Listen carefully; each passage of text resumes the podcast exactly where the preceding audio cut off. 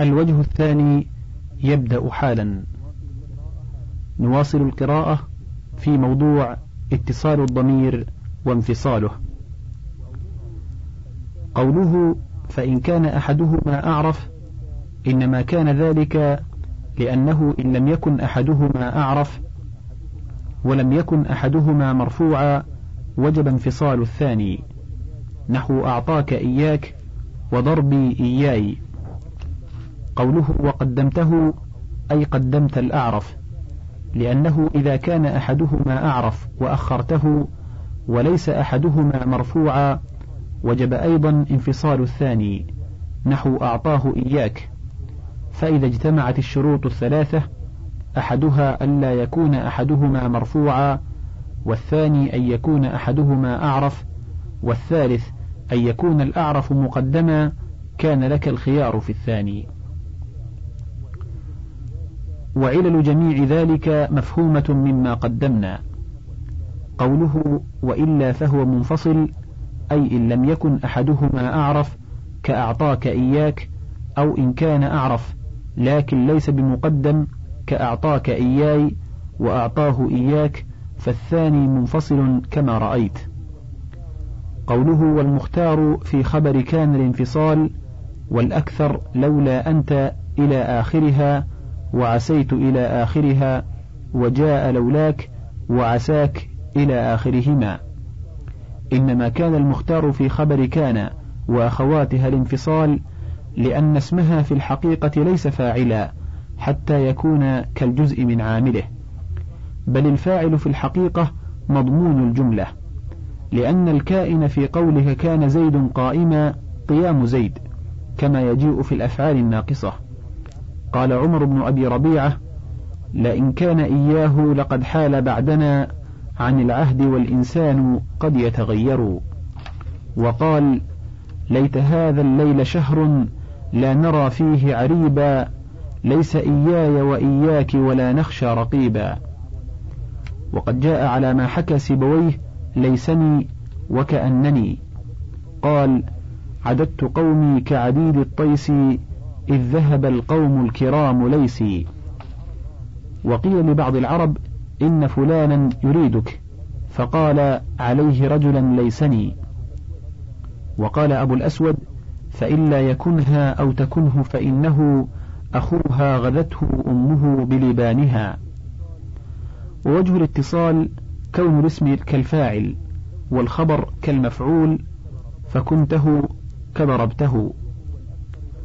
قوله والأكثر لولا أنت إلى آخرها يعني أن الأولى أن يجيء بعد لولا غير التحضيضية ضمير مرفوع منفصل لأنه إما مبتدأ أو فاعل فعل محذوف أو مرتفع بلولا على ما مر في باب المبتدأ فيجب على الأوجه الثلاثة الانفصال وقد يجيء بعدها الضمير المشترك بين النصب والجر إلا عند المبرد.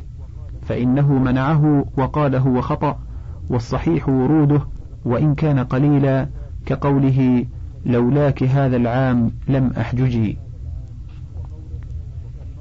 وقوله وكم موطن لولاي طحت كما هوى بأجرامه من قلة النيق منهوي. والضمير عند سيبويه مجرور ولولا عنده حرف جر ها هنا خاصة. قال ولا يبعد أن يكون لبعض الكلمات مع بعضها حال فيكون لولا الداخلة على الضمير المذكور حرف جر مع أنها مع غيره غير عاملة بل هي حرف يبتدأ بعدها. نحو لولا زيد ولولا أنت. ومثل ذلك بلدن فإنها تجر ما بعدها بالإضافة إلا إذا وليتها غدوة فإنها تنصبها كما يجيء. وفي قوله نظر وذلك أن الجار إذا لم يكن زائدا كما في بحسبك فلا بد له من متعلق ولا متعلق في نحو لولاك لم أفعل ظاهرا ولا يصح تقديره. وقال أبو سعيد السرافي الجار والمجرور أي لولاك في موضع الرفع بالابتداء كما في بحسبك درهم وفيه نظر.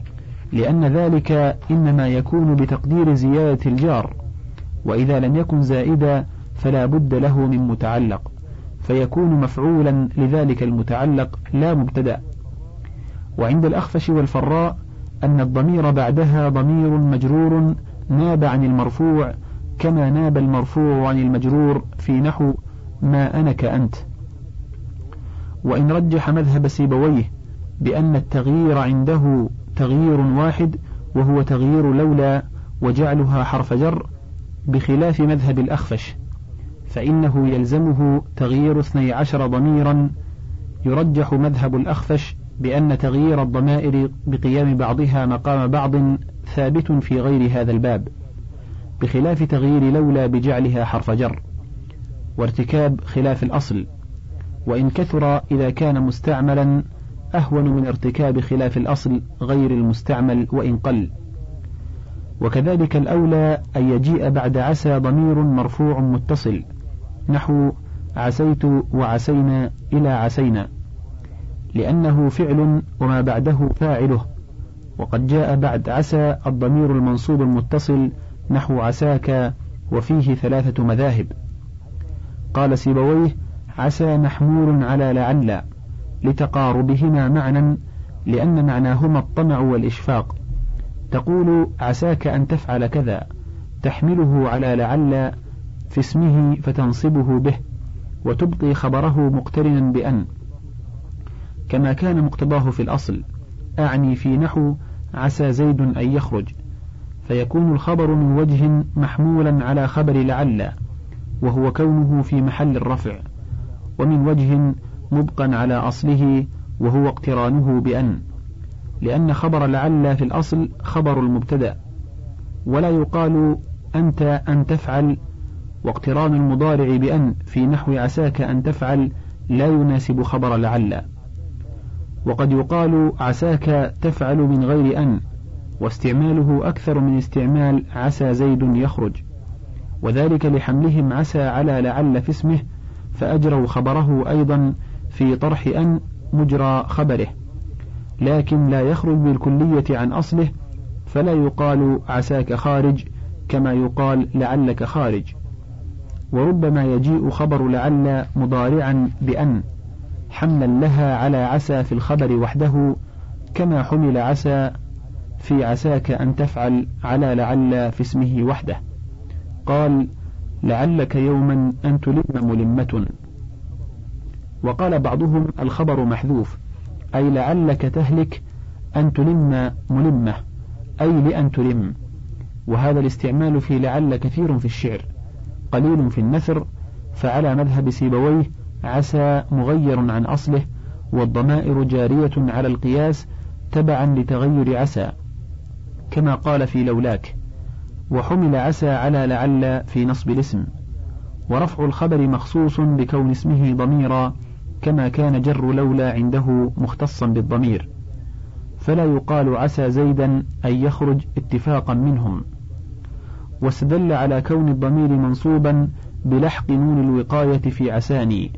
قال ولي نفس أقول لها إذا ما تنازعني لعلي أو عساني. لأن هذه النون لم تلحق الياء بعد الفعل إلا إذا كانت منصوبة. وقال الأخفش عسى باقية على أصلها والضمائر المنصوبة بعدها قائمة مقام المرفوع اسما لعسى. وقولك أن تفعل منصوب المحل خبرا لها كما كان في عسيت أن تفعل وعسيت تفعل. ونقل عن المبرد وجهان في نحو يا أبتا علك أو عساك. أحدهما أن الضمير البارز منصوب بعسى والاسم المضمر فيها مرفوع فيكون كقولهم عسى الغوير أبؤسا وهو ضعيف من وجوه. أحدها أن مجيء خبر عسى اسما صريحا شاذ. والثاني أن ذلك لا يستمر إذا جاء بعد الضمير المنصوب الفعل المضارع مع أن أو مجردا نحو عساك أن تفعل أو تفعل إلا أن تجعل أن تفعل بدلا من الكاف بدل الاشتمال أي عسى الأمر إياك فعلك ويكون تفعل في عساك تفعل حالا من الكاف ويضمر اسم عسى على حسب مدلول الكلام كما تقول في قولك عساك تظفر بالمراد عسى الواصل إياك ظافرا أو يكون المضارع بتقدير أن كما في قولهم تسمع بالمعيدي فيكون تفعل بدلا من الكاف كما في عساك أن تفعل وكل هذا تكلف. وأيضا ليس لذلك المضمر مفسر ظاهر. وثاني الوجهين المنقولين عنه أن الضمير المنصوب خبر قدم إلى جانب الفعل فاتصل به كما في ضربك زيد. والاسم إما محذوف كما في قوله يا أبتا علك أو عساك على حسب دلالة الكلام عليه كما حذف في قولهم جاءني زيد ليس إلا أي ليس الجائي إلا زيدا. وإما مذكور كما في قولك عساك أن تفعل وكذا في عساك تفعل بتقدير أن. أقول إن أراد بحذف الفاعل إضماره كما هو الظاهر في ليس فهو الوجه الأول والظاهر أنه قصد الحذف الصريح فيكون ذهب مذهب الكسائي في جواز حذف الفاعل كما مر في باب التنازع. ويكون موضع الفاعل المحذوف بعد الضمير المنصوب ويكون عساك أن تفعل عنده بمنزلة قاربك الفعل كما كان عسيت أن تخرج عند النحاة بمنزلة قاربت قاربت الخروج. ولا يكون الاسم والخبر مبتدأ وخبرا لأن أحدهما جثة والآخر حدث إلا أن يقدر في أحدهما مضاف أي عسى حاله أن تفعل أو عساك صاحب أن تفعل كما يجيء في أفعال المقاربة. عنوان نون الوقاية الغرض منها ومواضع دخولها. قوله ونون الوقاية مع الياء لازمة في الماضي ومع المضارع عري عن نون الإعراب وأنت مع النون ولد وإن وأخواتها مخير. ويختار في ليت ومن وعن وقد وقط وعكسها لعل.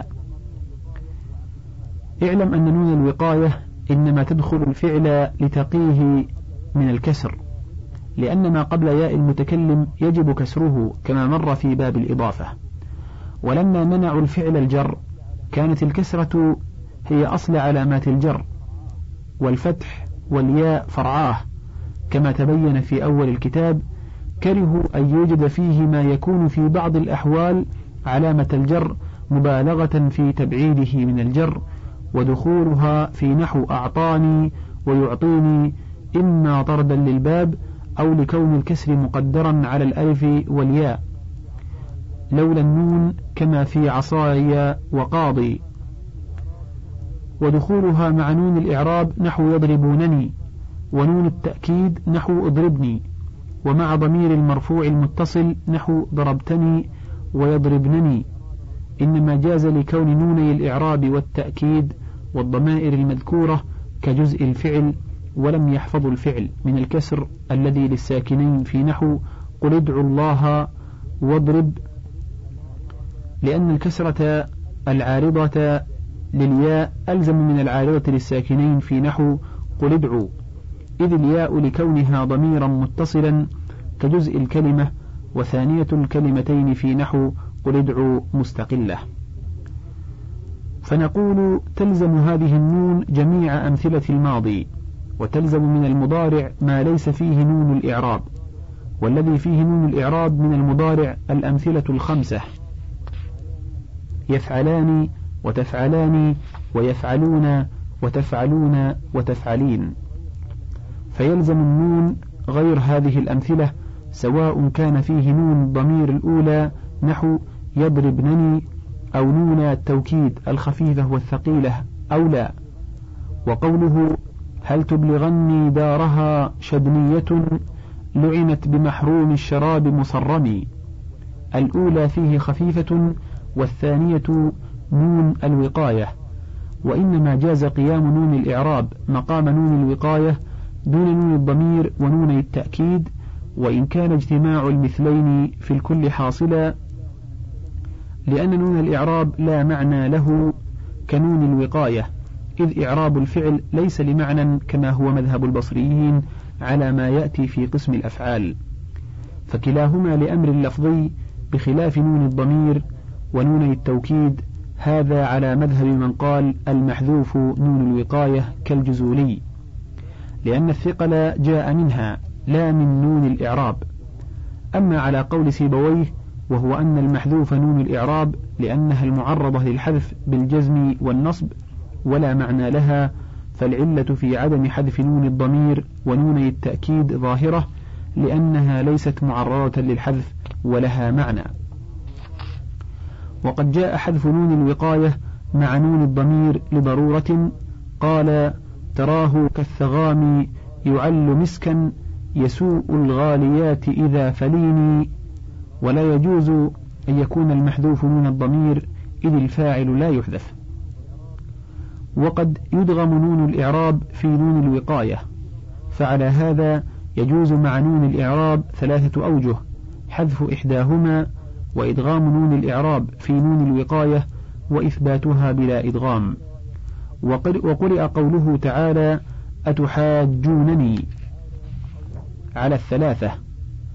قوله ولد حذف نون الوقاية من لدن لا يجوز عند سيبويه والزجاج إلا للضرورة وعند غيرهما الثبوت راجح وليس المحذوف للضرورة لثبوته في السبع وعلى كل حال كان حق لدن أن يذكره المصنف إما مع ليت ومن وعن لكنه تبع الجزولي تبع الجزولي فإنه قال في لدن أنت مخير والقراة حملتها على ما قال. وإلحاق نون الوقاية في لدن وإن لم يكن فعلا للمحافظة على سكون النون اللازم.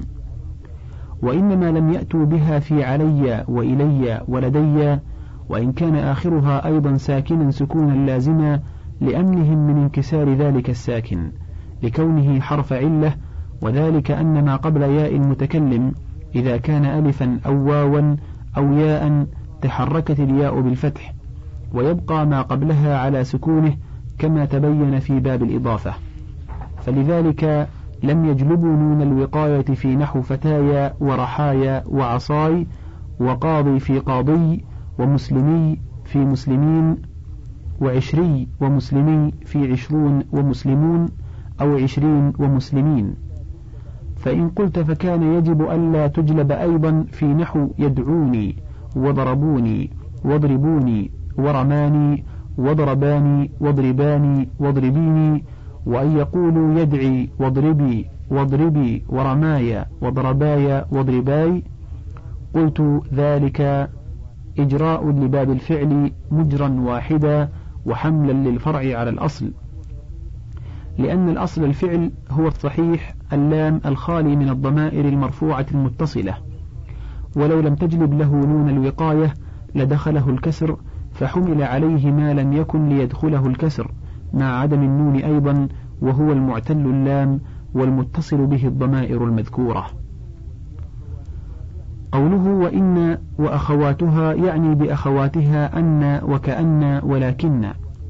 وأما ليت ولعل فسيجيء حكمهما بعد. وإنما جاز إلحاق نون الوقاية بإن وأخواتها لمشابهتها الفعل على ما يجيء في الحروف. وأما جواز حذفها فلأن الإلحاق للمشابهة لا بالأصالة ولاجتماع الأمثال في إن وأن وكأن ولكن إن ألحقت مع كثرة استعمالها. قوله ويختار في ليت المشهور في ليت أن حذف نون الوقاية لا يجوز فيه إلا لضرورة الشعر لا في السعة كذا قال سيبويه وغيره. قال كمنية جابر إذ قال ليتي أصادفه وأفقد نصف مالي. قوله من وعن وقد وقط كذا قال الجزولي.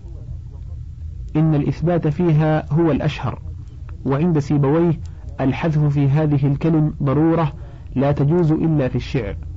قال أيها السائل عنهم وعني لست من قيس ولا قيس مني. وقال قدني من نصر الخبيبين قدي ليس الإمام بالشحيح الملحدي. وإنما ألحق النون في هذه الكلم لما قلنا في لدن أي المحافظة على السكون اللازم. وإنما حوفظ على السكون اللازم ولم يحافظ على الفتح والضم اللازمين قال سيبويه يقال في لدو لدي ولو أضفت الكاف الجارة إلى الياء لقلت ما أنت كي. لأن الاسم والحرف المبنيين على السكون يشابهان الفعل نحو خذ وزن. ويبعدان من الأسماء المتمكنة بلزومهم السكون الذي لا يدخلها فأجري مجرى الفعل في إلحاق النون. قوله وعكسها لعل أي حذفها معه أولى لاجتماع اللامات فيه وهي مشابهة للنون قريبة منهما في المخرج وليس بين الأولى والأخيرتين إلا حرف واحد أعني العين.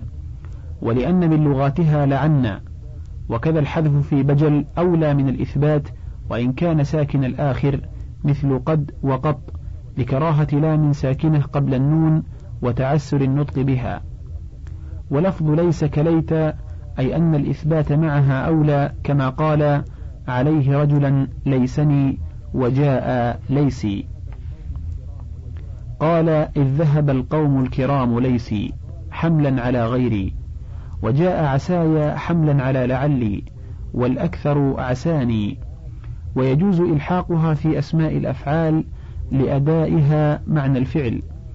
ويجوز تركها أيضا لأنها ليست أفعالا في الأصل. حكى يونس عليكني وحكى الفراء مكانكني. وقوله وليس حاملني وليس حاملني إلا ابن حمالي شاذ سواء جعلت النون للوقاية أو تنوينا كما ذكرنا في باب الإضافة. وقد ذكر الكوفيون في فعل التعجب إسقاط النون نحو ما أقربي منك وما أحسني وما أجملي قال السرافي لست أدري عن العرب حكوا هذه أم قاسوه على مذهبهم في أفعل زيدا لأنه اسم عندهم في الأصل عنوان ضمير الفصل مواضعه وإعرابه.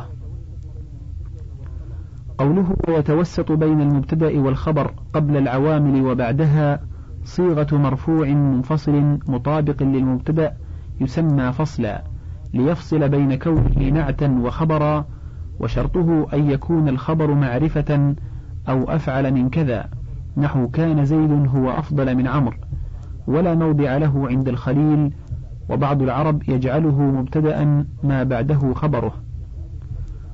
قوله قبل العوامل نحو قبل العوامل نحو زيد هو المنطلق. قوله وبعدها أي بعد دخول عوامل المبتدأ والخبر وهو باب ظن نحو ظننته هو الكريم وباب إن نحو إنه هو الغفور الرحيم وما الحجازية نحو ما زيد هو القائم. وباب كان نحو كنت أنت الرقيب. قوله صيغة مرفوع لم يقل ضمير مرفوع لأنه اختلف فيه كما يجيء هل هو ضمير أو لا ولا يمكن الاختلاف في أنه صيغة ضمير مرفوع. قوله مطابق للمبتدأ أي في الإفراد وفرعيه والتذكير وفرعه والغيبة والتكلم والخطاب نحو إني أنا الله وإنه هو الغفور. وإنك أنت العزيز. ربما وقع بلفظ الغيبة بعد حاضر لقيامه مقام مضاف غائب كقوله وكائن بالأباطح من صديق يراني لو أصبت هو المصاب يراني لو أصبت هو المصاب أي يرى مصابي هو المصاب. قوله يسمى فصلا هذا في اصطلاح البصريين. قال المتأخرون إنما سمي فصلا لأنه فصل به بين كون بين كون ما بعده نعتا وكونه خبرا. لأنك إذا قلت زيد القائم جاز أن يتوهم السامع كون القائم صفة فينتظر الخبر فجئت بالفصل ليعين كونه خبرا لا صفة. وقال الخليل وسيبويه سمي فصلا لفصله الاسم الذي قبله عما بعده بدلالته على أنه ليس من تمامه بل هو خبره ومآل المعنيين إلى شيء واحد إلا أن تقديرهما أحسن من تقديرهم. والكوفيون يسمونه عمادا لكونه حافظا لما بعده حتى لا يسقط عن الخبرية كالعماد في البيت الحافظ للسقف من السقوط. فالغرض من الفصل في الأصل فصل الخبر عن النعت. فكان القياس ألا يجيء إلا بعد مبتدأ بلا ناسخ أو منصوب بفعل قلب بشرط كونه معرفة غير ضمير وكون خبره ذا لام تعريف صالحا لوصف المبتدأ به وذلك لأنه إذا دخل على المبتدأ ناسخ يتميز به الخبر عن النعت بسبب تخالف إعرابيهما نحو كان أو إن أو ما الحجازية لم يحتج إلى الفصل. وإذا كان المبتدأ نكرة لم يؤت بالفصل لأنه يفيد التأكيد ولا تؤكد النكرة إلا بما سبق استثناؤه في باب التأكيد. وإنما قلنا إن الفصل يفيد التأكيد لأن معنى زيد هو القائم زيد نفسه القائم. لكنه ليس تأكيدا لأنه يجيء بعد الظاهر والضمير لا يؤكد به الظاهر فلا يقال مررت بزيد هو نفسه وأيضا يدخل عليه اللام نحو إنك لأنت الحليم ولا يقال إن زيدا لنفسه قائما وقد يجمع بين النفس والتأكيد بالضمير لاختلاف لفظيهما فيقال ضربته هو نفسه وضربته إياه فيكون مثل قوله تعالى فسجد الملائكة كلهم أجمعون ولا يقال عند سيبويه ضربته هو هو ولا ضربته هو إياه ووافق سيبويه في منع المتفقين ولم يجوز سيبويه بناء على ذلك ظننته هو إياه القائم. وإن جعلت أولهما فصلا والثاني تأكيدا لأن الفصل كالتأكيد من حيث المعنى كما مر. قال فإن فصلت بين الفصل والتأكيد نحو أظنه هو. لقائم إياه جاز لعدم الاجتماع وإنما قلنا كان حق المبتدأ الذي يليه الفصل ألا يكون ضميرا لأنه إن كان ضميرا أمن من التباس الخبر بالصفة لأن الضمير لا يوصف. وقلنا كان حق الخبر الذي بعد الفصل أن يكون معرفا باللام لأنه إذا كان كذا أفاد الحصر المفيد للتأكيد. فناسب ذلك تأكيد المبتدأ بالفصل فالمبتدأ المخبر عنه بذي اللام إن كان معرفا بلام الجنس فهو مقصور على الخبر كقوله عليه السلام الكرم التقوى والحسب المال والدين النصيحة. أي لا كرم إلا التقوى ولا حسب إلا المال ولا دين إلا النصيحة. لأن المعنى كل الكرم التقوى. وإن لم يكن في المبتدأ لام الجنس فالخبر المعرف باللام مقصور على المبتدأ سواء كان اللام في الخبر للجنس نحو أنت العزيز الحكيم أي لا عزيز إلا أنت فهو للمبالغة كقولك أنت الرجل كل الرجل أو للعهد نحو رأيت الكريم وأنت الكريم أي أنت ذلك الكريم لا غيرك وسواء كان اللام موصولا نحو أنت القائم أو زائدا داخلا في الموصول نحو أنت الذي قال كذا. ثم إنه اتسع في الفصل فأدخل حيث لا لبس بدونه أيضا. وذلك عند تخالف المبتدأ والخبر في الإعراب. نحو كان زيد هو القائم وما زيد هو القائم وإن زيدا هو القائم. وعند كون المبتدأ ضميرا نحو أني أنا الغفور الرحيم. وعند كون الخبر ذا لام لا يصلح لوصفية المبتدأ كقولك الدين هو النصيحة. وعند كون الخبر أفعل التفضيل لمشابهته ذا اللام ووجه المشابهة له كون مخصصه حرفا يقتضيها أفعل التفضيل معنى أعني من فهي ملتبسة به ومتحدة معه. كما أن مخصص للام حرف متحدة معه أي اللام ومن ثمة جاز وما يحسن بالرجل خير منك أن يفعل كذا. ولكون من التفضيلية كاللام معنى لا يجتمعان فلا تقول الأفضل من زيد كما يجيء في بابه وجوز أهل المدينة مجيء الفصل بعد النكرة في نحو ما أظن أحدا هو خير منك قال الخليل والله إنه لعظيم في المعرفة تصييرهم إياه لغوا. يعني إذا كان مستبعدا في المعرفة مع أنه قياسه كما مر فما ظنك بالنكرة؟ انتهى الشريط الثاني من القسم الثاني من كتاب شرح الكافية وللكتاب بقية على الشريط الثالث.